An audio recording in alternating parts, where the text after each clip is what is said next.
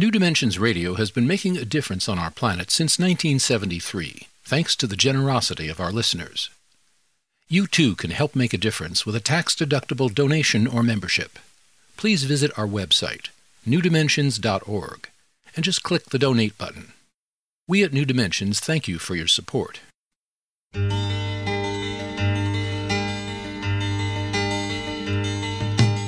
It is only through a change in human consciousness that the world will be transformed. The personal and the planetary are connected. As we expand our awareness of mind, body, psyche, and spirit, and bring that awareness actively into the world, so also will the world be changed. This is our quest as we explore new dimensions.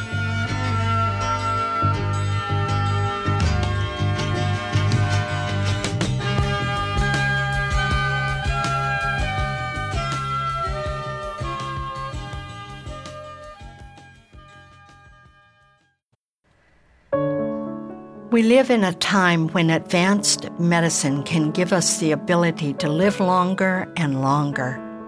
But ultimately, death is a reality, and advanced medicine, most especially conveyor belt medicine, is not set up to prepare us for a peaceful death. The final reality of death is unavoidable, but the path to it is unpredictable. No matter how much we want to control things, disabilities can arrive suddenly in the form of a heart attack or a stroke, or we or a loved one get a diagnosis of a disease such as cancer or another prolonged illness, and we find ourselves in the thrall of Western medicine. How do we remain clear headed about our choices? And when should we say enough is enough? And choose as best we can to die well. Most of us agree that we can use some guidance in this area, and this will serve as the focus of our exploration today with our guest, Katy Butler. Katy Butler is a journalist and speaker on doctor patient communication and choices families face near the end of life. She's the author of Knocking on Heaven's Door and The Art of Dying Well, a practical guide to a good end of life. Join us for the next hour as we explore how to cope with chronic medical conditions and the end of life issues with our guest, Katy Butler. I'm Justine Willis Toms. I'll be your host. Welcome to New Dimensions. Katy, welcome. Thank you. I'm really delighted to be here. I'm equally delighted to have you. I would love for you, first of all, I know I mentioned in the introduction that we live longer and longer. So we're facing some issues that maybe in centuries ago people didn't really face, and choices now that we can make. And I think that you really give a poignant example. This was something from your first book, Knocking on Heaven's Door, the story of your father. Can you tell us that story and, and it helps to hold what, what it is that you have to contribute. Yes, in a sense, my parents did everything right. They were healthy, they walked, they ate their vegetables, and they signed advance directives. They thought they were very clear about their end of life values. My dad had a major stroke at the age of 79, and it really was the end of his happiness but he lived for another six and a half years. And part of the reason he lived so long in such an unhappy state is that he was given a pacemaker a couple of years into this debilitating period of life. And unfortunately, that pacemaker forced his heart to outlive his brain and it forced him to outlive his happiness. What were some of uh, the symptoms that he was living with in that six and a half years? Yeah. Things obviously got worse over time, but everything from not being able to finish a sentence to not being able to fasten his belt to not being able to see well enough to read, dementia, terrible process into blindness, misery, incapacity. And he wasn't happy in those states. You know, this was a man who loved to argue and sit around the dinner table and talk politics and had been the paterfamilias, really the head of the family. And this was a very difficult, long decline for him, and also absolutely uh, a horrible thing for my mother, who became his full time caregiver. And she was aging as well. Um, so I know that at one point you asked the doctor to remove or uh, the pacemaker or deactivate. to deactivate it, and how how did that turn out? That was a pretty horrible experience. About eight months before my father actually died, my mother asked me to help her get this pacemaker deactivated. And I called his cardiologist, and she and I were basically treated as though we were moral monsters. And he later told me that it would have been like putting a pillow over my father's head. Now, deactivating a pacemaker is actually a painless, it's a totally painless process. There's no intervention, there's no surgery. It's just a matter of a radio beacon, basically, turning off the device itself. And what was your end thought about deactivating it? Why did you even want to do that? Because the suffering in the family was so great. It was unsupportable. It was unbearable. Not only for your mother and those supporting your father, but your father as well. Absolutely. Is that right? And how could you tell that he was suffering? Did he speak about it or what what mm-hmm. how did you know? While he could still speak, he said things like I'm living too long. And unfortunately, I come from long lived people. And in the latest throes of his dementia, he also became so speechless and so angry and started to, to rage. And the distress was just so palpable. And actually, in very early stages, right after the first stroke, I talked to him and said, Do you feel your life is worth living? And he said, I've gone through so much in my life. He'd lost his arm in World War II. He'd gone through major, terrible blows. And he basically said, I mean, this was miming. This was not all in words because he didn't have many mm-hmm. words at that mm-hmm. point. But he said, But this, this. And really, what I picked up was I was able to roll with those earlier punches, but this is too much. And the earlier ones were not insignificant. Yeah. Yeah. Yeah, he was a very resilient, mm-hmm. adaptable human boy- being. But he got to the point where this was too much to take. Well, thank you for sharing that and, and, giving this context of your own personal experience. And I know that you've interviewed lots of people throughout your your book. There are all sorts of stories that illustrate mm-hmm. things that you're talking about. One of the chapters is called Resilience. And I thought that that was a, that's good for any of us at any age, whether we're eldering, we're getting older, we're in the last I don't know, quarter of our life or whatever you want to say, or whether we're young. And as I said, life is unpredictable. So, uh, resilience. So, let's start there. Great. I just want to fill something in here first, which is that Please. what I realized from my dad's experience is that these questions are much more nuanced than we are giving them credit. We think if we fill out an advance directive that just says, if I'm comatose or within six months of dying, make sure I don't die on machines. And we think that if we sign that document and check those boxes and maybe go to a spiritual retreat on death in the abstract, we've got it all taken care of. But there's actually this big gray zone between active living and active dying. And these decisions are subtle and they occur one after another as our stages and our health changes.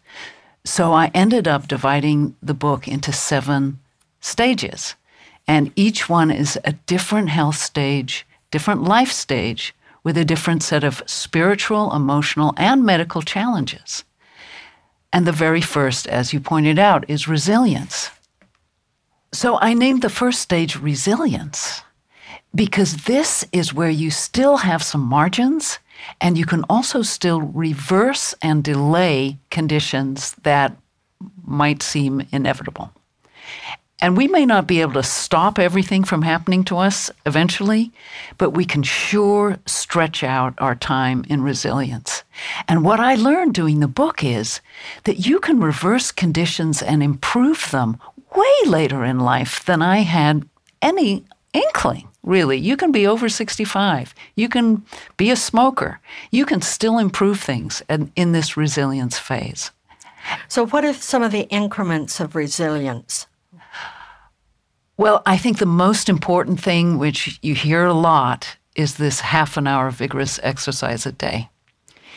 That will delay and postpone any disability that you might be facing later on, especially things like dementia. Forget the computer games, forget the crossword puzzles.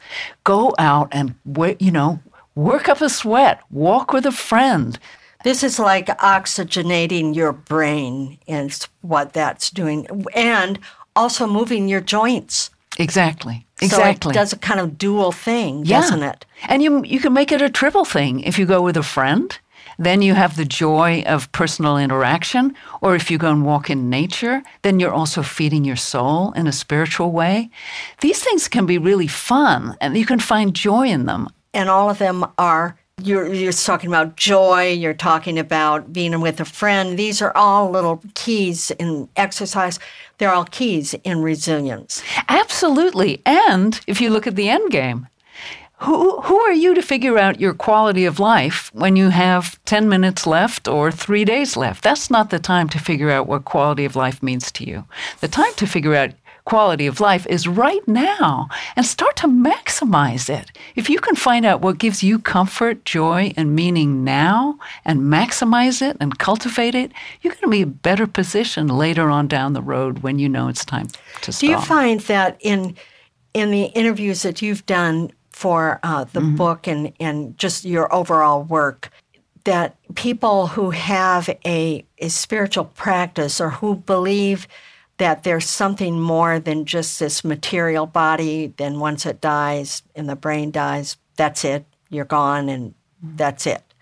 But people who have feel like something continues on, that they have an easier time in the dying process. I wish I could say yes, but I don't think that's necessarily so. Uh, there are a lot of um, Christian people with deeply held beliefs in heaven who really struggle with letting go.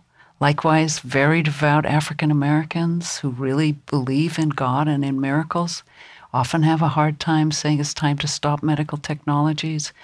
I do believe, however, that having becoming a creature of habit and having a daily spiritual practice makes a huge difference. I mean, for me, it's going back to half an hour of rigorous Zen sitting every single morning it's taking a swim every afternoon after lunch. It's making a gratitude list in the evening for what I'm grateful for. Because I think these practices, no matter what the spirituality behind them, those practices they create a strong muscle in yourself for the challenges of later life or any unfixable illness at any age. Yes. I want to remind our listeners that I'm here with Katy Butler. She is the author of The Art of Dying Well, a practical guide to a good end of life. I'm Justine Willis Toms. You're listening to New Dimensions.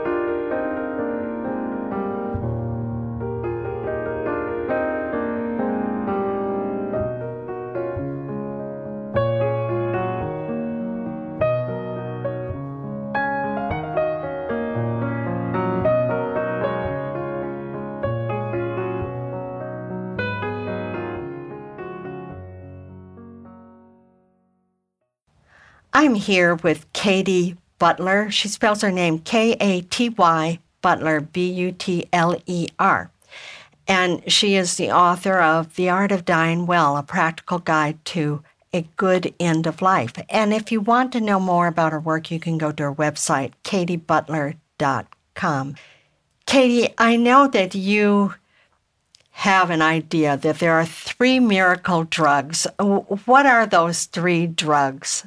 I think the three miracle drugs of later life are water, exercise, and community. Exercise has tremendous health benefits. A lot of times, people in later life get dizzy or fatigued, and often a glass of water is actually the way to go one glass or two or three. Our bodies are 50, only 50% water when we're in later life, whereas younger people may have 80, 90% of their bodies are water. So we really have to prime the pump a lot oh, more. I didn't know that, that as we age, we need even more water. We dry up. And I know for myself, I do at minimum 64 ounces. Uh, I have my four bottles that I have to have finished by mm-hmm. the end of the day. Mm-hmm. So that's the way I kind yeah. of judge myself. And sometimes I mm-hmm. set an alarm when I'm at mm-hmm. the computer, and every 10 minutes it'll go off, and I have to yeah. sip some water. Yeah. My, my theory is water out, water in. Yeah, right. and then there's water out, right? Okay, know. And then and the last one was community. And which again, you can go to the research and you can see that it benefits you. But you don't even have to go to the research. My advice is deepen all your relationships.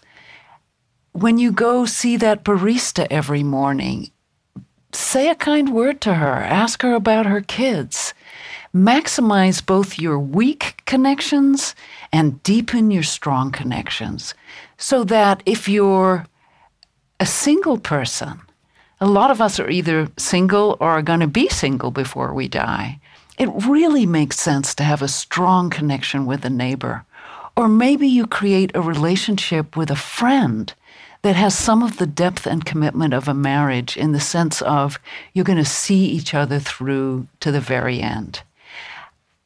I just think look for any opportunity because not only will it make you happier, but it will also create more of a safety net for you if you do hit a really vulnerable period or you do need to go to chemo and you do need rides to chemo. The more of those weak connections you have as well as those strong connections, better off you're going to be.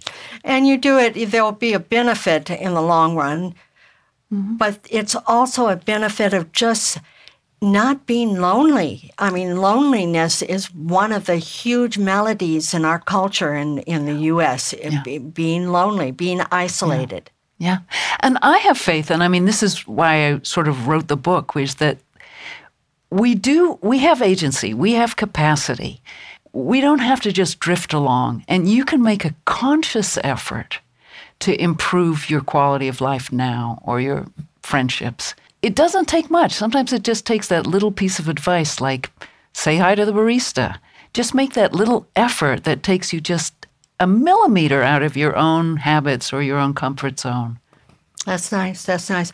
And I'm I'm thinking about when you say drug, these miracle drugs, you know, these three that we mm-hmm. don't often think of as drugs. I, I want to talk about pharmaceuticals because I know that you mentioned it. And when I opened up, we were talking about mm-hmm. medicine and Western medicine and some of the things where it, it can shine in many ways. And then there are other ways that it is not so beneficial yeah. that we need to be cautious. And there are a lot of cautions yeah. you have in the book. And one of them that you mentioned that I thought was very interesting a lot of us do a lot of our own research on the internet.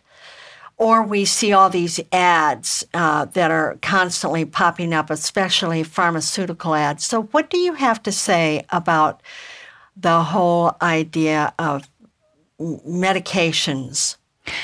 I think the watchword is discernment. For example, blood sugar lowering drugs, blood pressure drugs, even statins for some people. All of these can have long term benefits and their side effects are relatively low. There are other drugs that we are popping like candy that increase our risk of dementia exponentially. And the older body doesn't process drugs as fast as the younger body. So you end up with all these drugs layering on top of each other because your kidneys aren't processing them, your liver's not processing them. So they're all building up in your system and interacting with each other. And I think that you mentioned also that, like, if we find something on the internet to kind of pay attention, as you say, discern who's paying for this ad? Where where did it come from? Because pharmaceuticals have a huge budget, and I think you mentioned specifically that there are 3,000 pharmaceutical lobbyists in Washington, D.C. alone. Exactly. Can you imagine? Exactly. The money that is being poured at you to shape your behavior and make you think that for every ill there is a pill is almost uncountable. I mean, I've always been cautious about drugs all my life, but as you age, I think it just becomes, and this this includes over the counter things.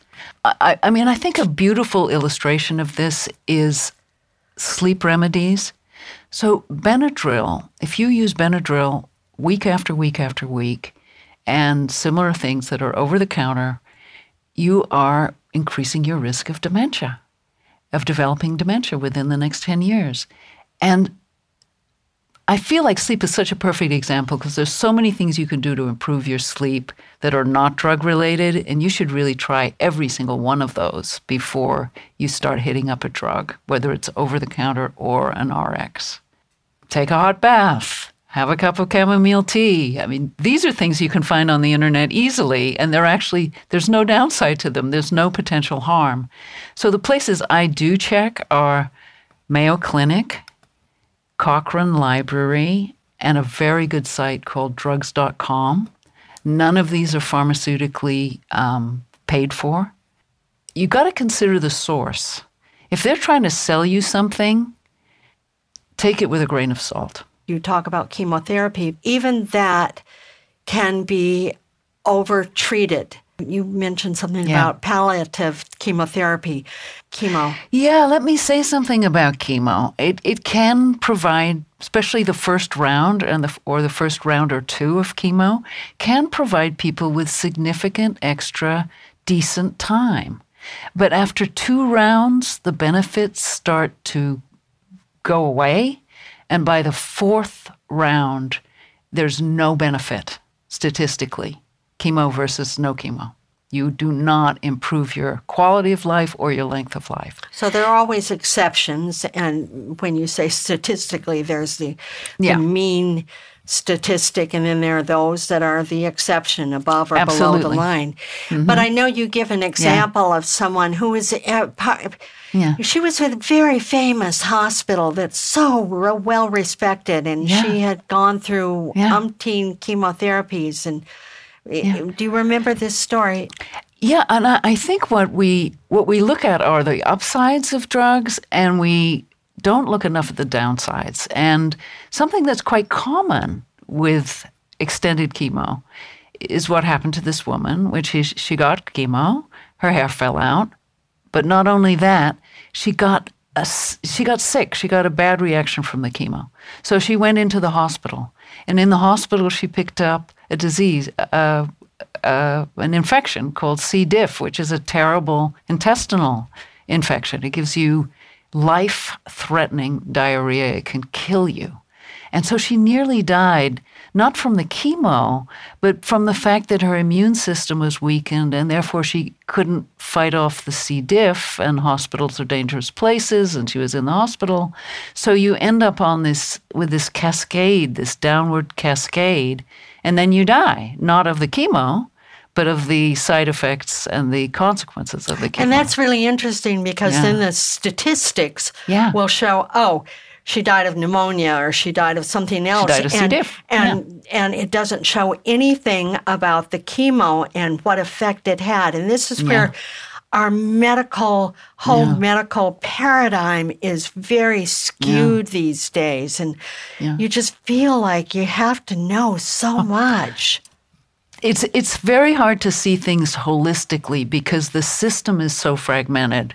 You know, you see a million different healthcare providers, and there's di- different billing systems, and so you you lose touch with yourself as a full person, with other desires than simply living as long as possible. You're right; it's kind of overwhelming, which is kind of where I why I wrote the book because I tried to simplify it into sections so it could be absorbable. But I want to say one more thing about that woman, which is that she then went on hospice. Okay, she went on hospice. Everybody thought she was going to die within you know a month, but she recovered from the C. diff on hospice. Because she wasn't on chemo anymore. She wasn't on chemo anymore, and all of her health care was directed to supporting her quality of life. And lo and behold, they supported her quality of life, and much to everyone's surprise, her length of life just stretched on and on. And her hospice nurse said to her, do the things you love. Do what you love. So she went back to work at her dress shop. She continued to work until six weeks before she died. And she was on morphine. She had her pain controlled. And she was able to continue with a very, very meaningful life. So she was on hospice for nearly a year when she was really expected to die within a month. That's amazing. The one thing I want to say about chemo is that we have an absolutely corrupt billing system for oncologists, which is it's called buy and bill. They are paid 4.8% markup on the cost of the chemo. This creates an incentive for giving chemo long after it is useful and it also for providing the most expensive chemo because their pay is directly connected to those costs. This is scandalous, and a lot of oncologists don't like it. They would rather be better paid for their time and not have it, you know, linked to the chemo that so they're providing. There's, a mo- there's it's uh, an incentive. There's an incentive to do the wrong thing. Yeah. And essentially, it's not fair to them because why should they be not paid at all to have a really serious, in depth conversation with you about where things are heading and only be paid for providing you chemo? That's just wrong. So, so they're not really supporting that kind of uh, conversation mm. or taking the time. And we're, we're just given mm. the menu. I, I know you talk about giving a menu and saying, okay, mm. well, here are your options. And it's like reading a menu and you get to choose these life. Mm-hmm. decisions from this menu yeah. of A, B, C, or what? What's your hors d'oeuvre and what's your main course? And it's yeah. like ridiculous. The the billing system promotes poor care, poor quality of life over technologizing of the end of life. And it's not really the fault of the oncologist. It's not the fault of the cardiologists. It's not our fault as so called ignorant consumers. The billing system has set up everybody for a disastrous situation. I'm here with Katy Butler. She's the author of The Art of Dying Well A Practical Guide to a Good End of Life. I'm Justine Willis Toms. You're listening to New Dimensions.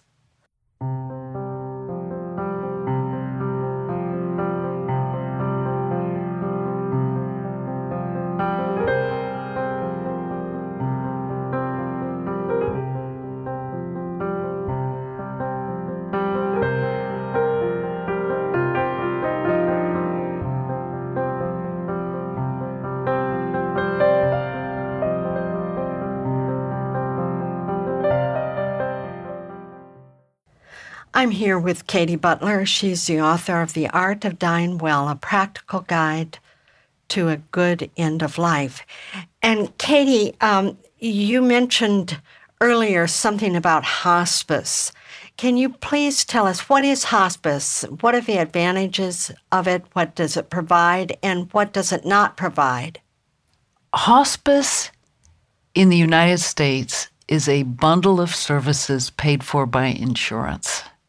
What it usually provides you is the ability to die at home and have your pain really well controlled. It addresses not it addresses you as a whole person, not just simply as a bundle of diagnoses that need to be shaped up.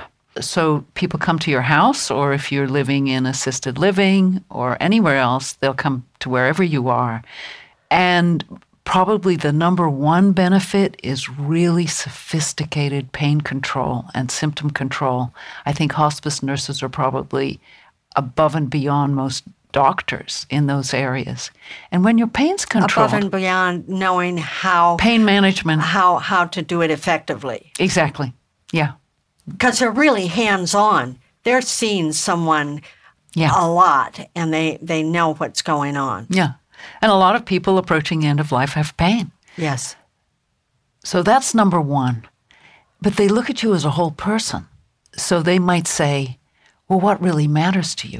So there might be a chaplain uh, part part of hospice. Absolutely. Chaplains, social workers, physical therapy, nurse, doctor.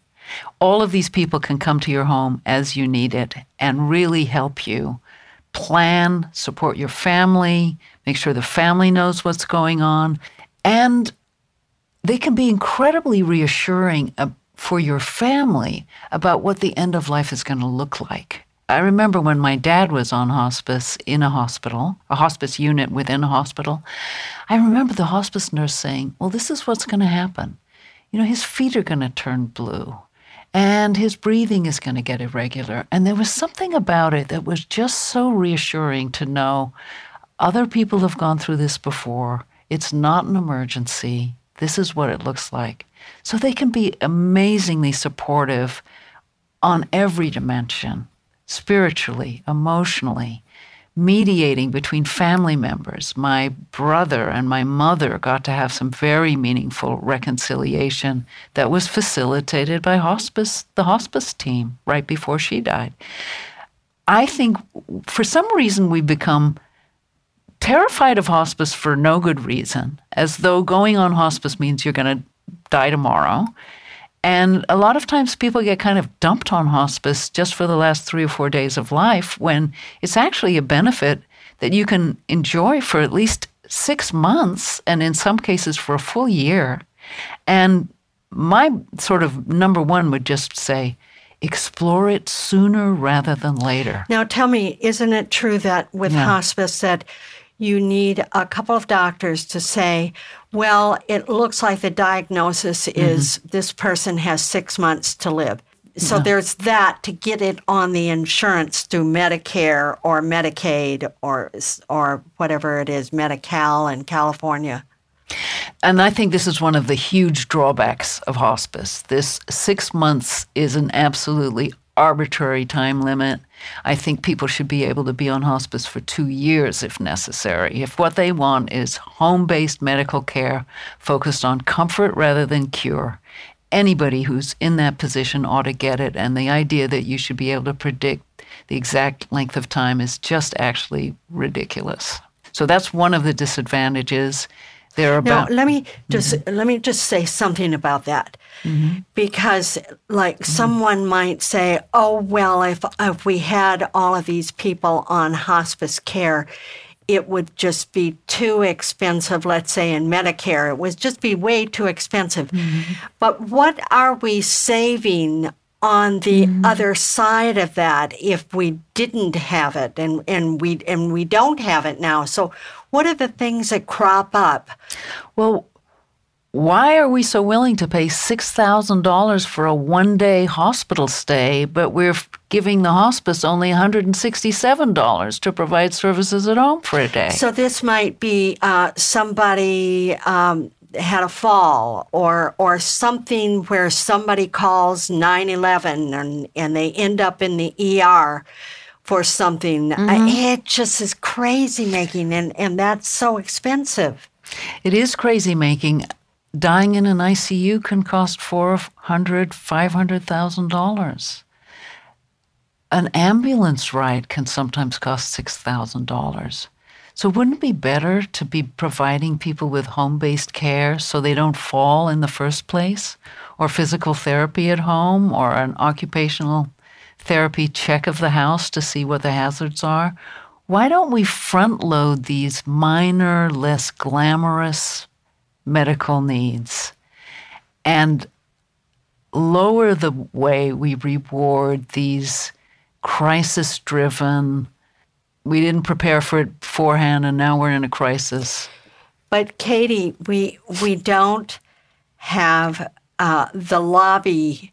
Mm-hmm. The lobbies in Congress yeah. and in Washington D.C. to stand up for these things because they don't, mm-hmm. they, they they're not part of the uh, economy of some the G, GDP or something. You know, I mean, it is a service that's being provided, but mm-hmm. because it's not making a lot of money for investors, so to speak, then it's it's just well, discounted. We, we fund technology, not time, and technology is scalable.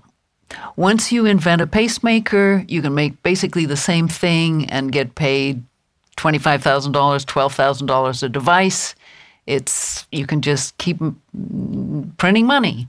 But if you're paying physical therapists and occupational therapists, you're just paying for time. There's really not way there's no way to build a lot of profit into that. And so unfortunately, because we have the powerful lobbies that are really shaping our healthcare system, we are focusing on these high-tech interventions that are profitable and not on the soulful person to person work right. that we really need. So this is information that everybody needs because we all need we need to have more yeah. than 3000 lobbyists in Washington DC. We need 74 mm-hmm. million lobbyists in Washington D.C. Just and saying, I think it's important. Keep writing your Congress people. If you don't have, you know, there's not adequate caregiver support in your community or whatever it is. Keep writing and putting this on the agenda. Or if you go to those town hall meetings that get held, raise these questions because this is, it's, you know, they talk about a silver tsunami, which is us upcoming baby boomers as we hit these more vulnerable years we are going to have to be addressed one way or another. The society is going to need to address it. And I think the more we can get this onto the front burner of our health system and our political system, the better it's going to be. But let me go back.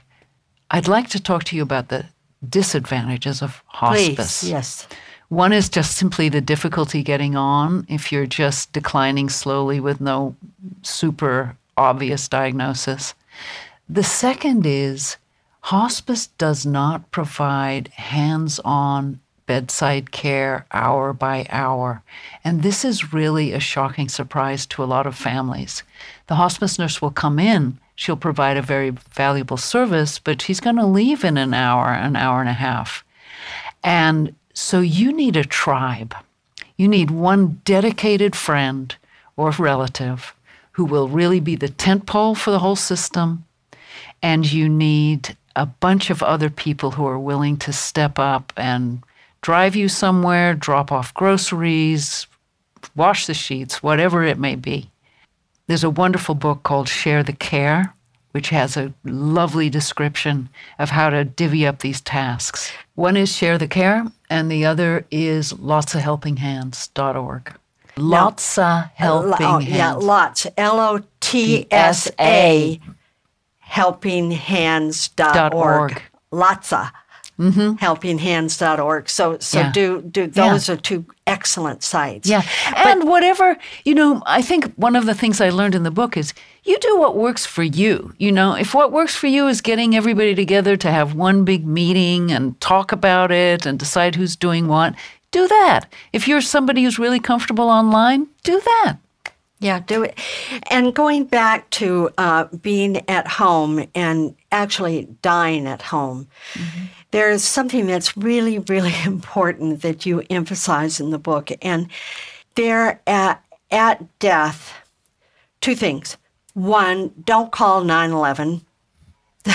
that's a, you have a huge, like, blinking red light, you know. And secondly, after death, you need someone to sign off on the death certificate and you've got to be very careful about that. And those two i mean i got i got to say cuz i know people who have run into this and had horror stories. So please yeah. t- tell us about this. I cannot tell you how many well educated including medical people that i know thought they had everything laid out well. But at the last minute, someone, a caregiver, somebody panicked and called 911. And the result was dying turned from being a natural process into an emergency. Unfortunately, in just about every state except Oregon, if you call 911 and people think it's an emergency, they will revive first and look for your paperwork second. So even if you have do not resuscitate order, they will they won't pay attention to that because they're coming in and they're they're they're doing the paddles and the the all the stuff that would intervene in any mm-hmm. any situation and get the yeah. heart and the breathing st- started again. Yeah. yeah. And so and rush them off to ER. And rush them off to ER. And I've also there was a, there was a case in New York where the woman had been dead for over an hour. And when the paramedics came in, called by the daughter in a panic, called the wrong person, uh, they spent 45 minutes pulling her onto the floor and so-called reviving her dead body. So I'm beating sorry, her, yeah, yeah. yeah. Oh. Um, so, uh, but I think what's really important is to have some alternatives to calling 911 you know, it's like there's two things. One is have an alternative to calling 911, and the other is if someone does die at home, do not, again, don't call 911 and say that it's an expected death. You need a plan ahead of time because people do panic. Dying is not an emergency, but people haven't seen a lot of death now, and so they do panic. They get scared. So you need a reassuring person you can call. You need maybe a physician house call service if you know of someone who's willing to come. You need a visiting nurse service. Anything, any form of reassurance that will reassure the caregivers so they don't call 911. Okay, we're going to come back to that subject in just one moment.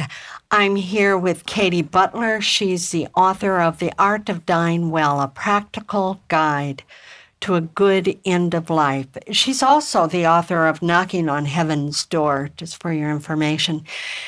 I'm Justine Willis Toms. Mm-hmm. You're listening to New Dimensions.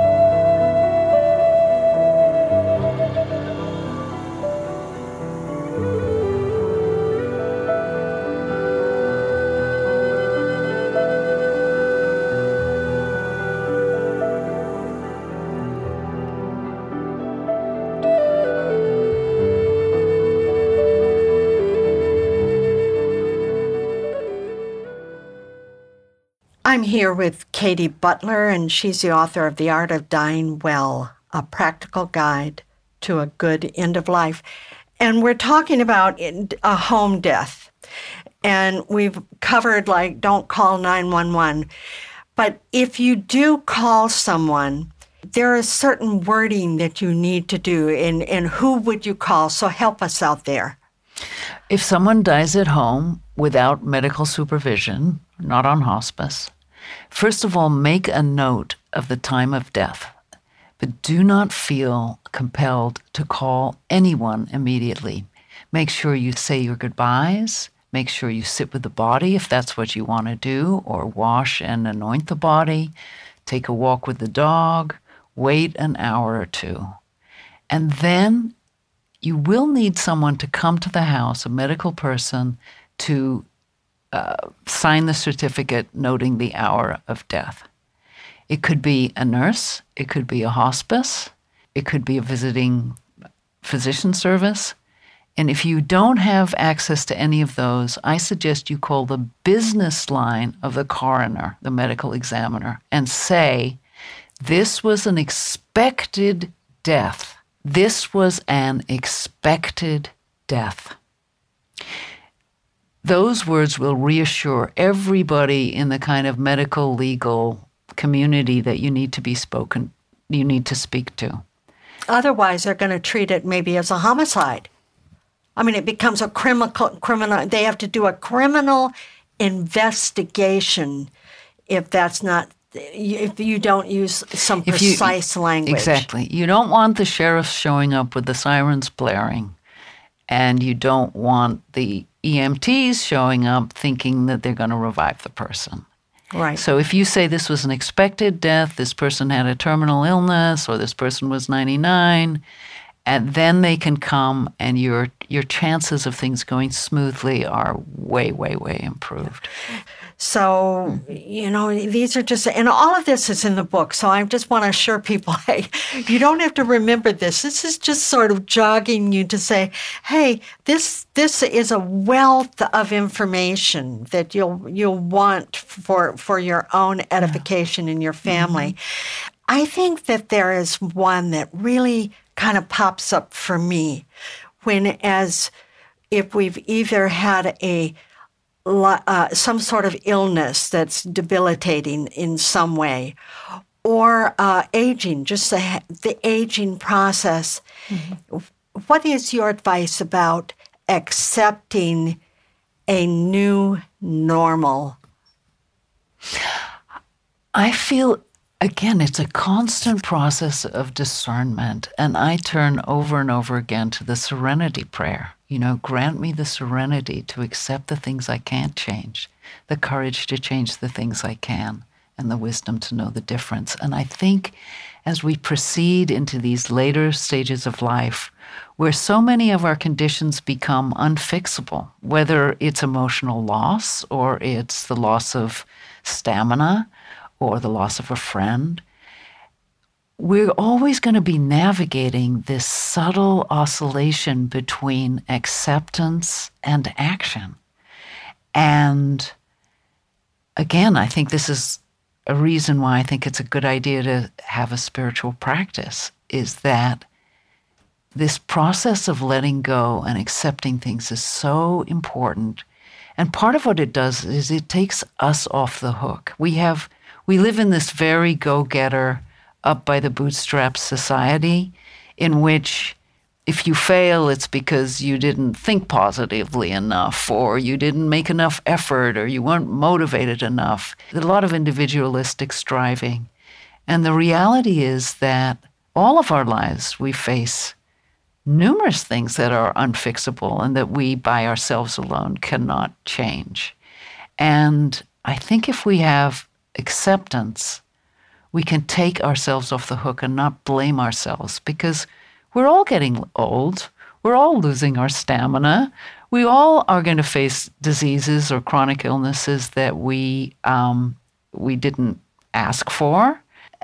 I think it's just very important to stay in touch with the heart and what really matters: the ability to love and receive love. And what about um, talking to our loved ones if it's obvious that they're they're they're not going to recover, they're not going to bounce back, mm-hmm. and uh, about really being very upfront about that, and to ask them about mm-hmm. their wishes about dying or whatever. It, mm-hmm. What's your advice about that? I mean, I yeah. guess it's very individual, but well, a, a couple things. One is to not force force it on people. It's ideal to do it every year at on New Year's Day rather than waiting for a health crisis to do it. And I say start with the shallow end of the pool, which is what gives your life joy? What gives your life meaning? What are your fears? What medical treatments would you not want if you felt you couldn't do the things that make your life worth living? I think sometimes it's just a matter of listening. At some stage, people start saying things like, no more hospitals, or I'm ready for Jesus to take me, and to not shut them down when they say that and say, oh, mom, don't be morbid, but actually explore it. What does that mean to you? Yeah. You know? Yeah.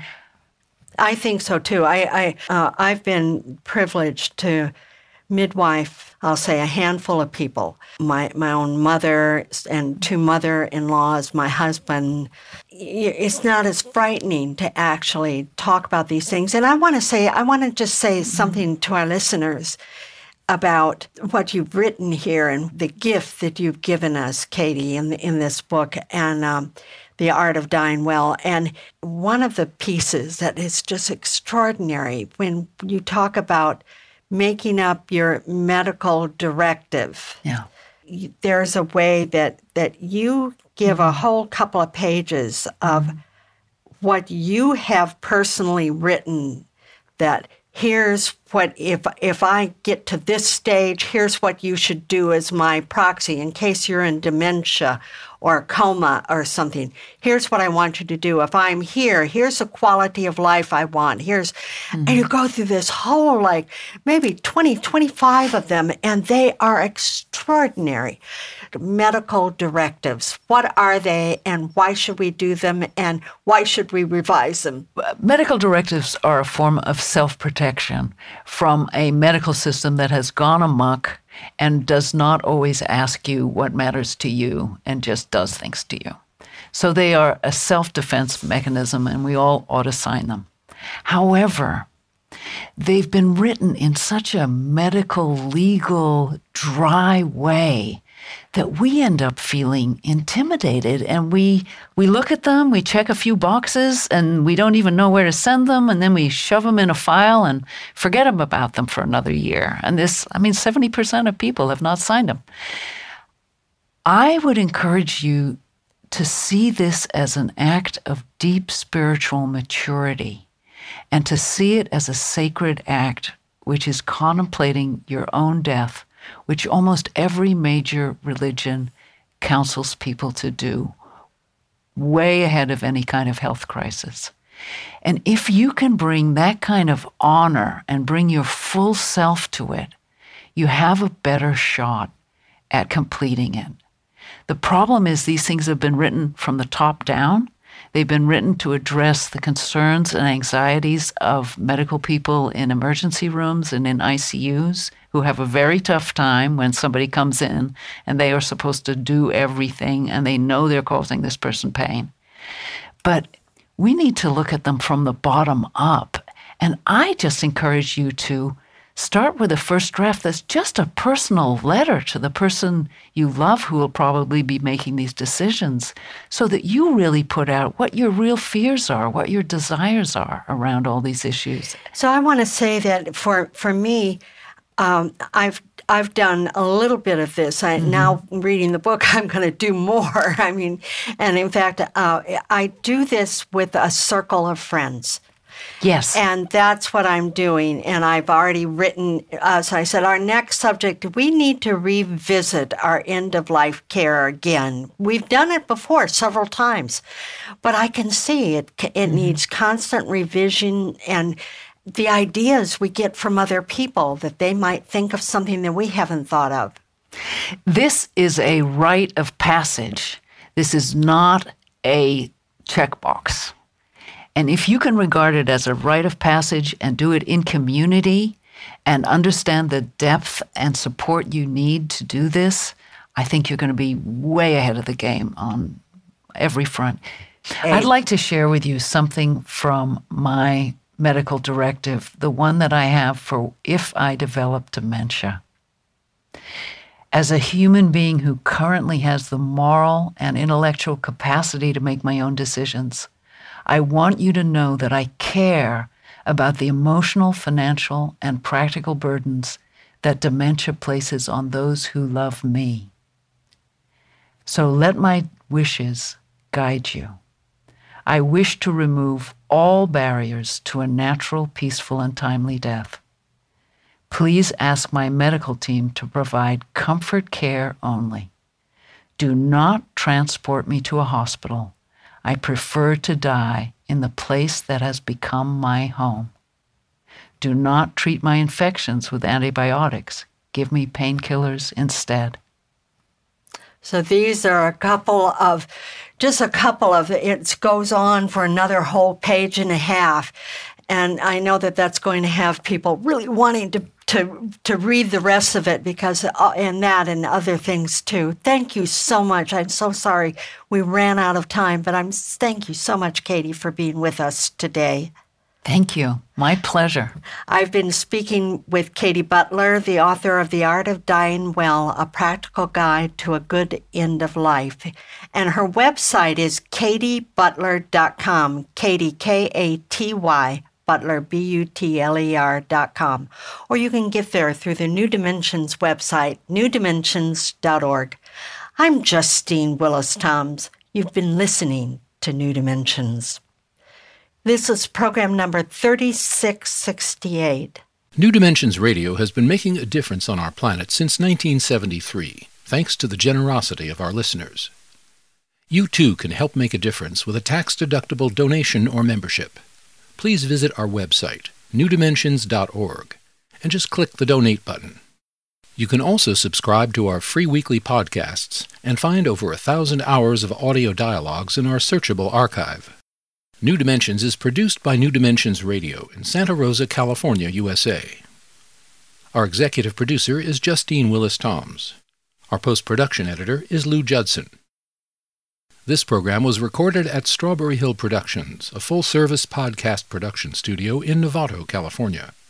We sincerely thank all of you who have supported us by being members of Friends of New Dimensions, as well as members of our affiliate stations. My name is Dan Drayson. On behalf of everyone at New Dimensions, whose endeavors make this program possible, I'm wishing you well. New Dimensions Radio is an independent producer supported by listener contributions. To find out more about the program you've just heard, to subscribe to our free weekly newsletter and our New Dimensions and New Dimensions Cafe podcasts, and to access thousands of other programs in the New Dimensions archive, please visit our website, newdimensions.org. That's newdimensions.org. Or call us at 707 468 5215. That's 707 468 5215. Please join us next time as we explore new dimensions.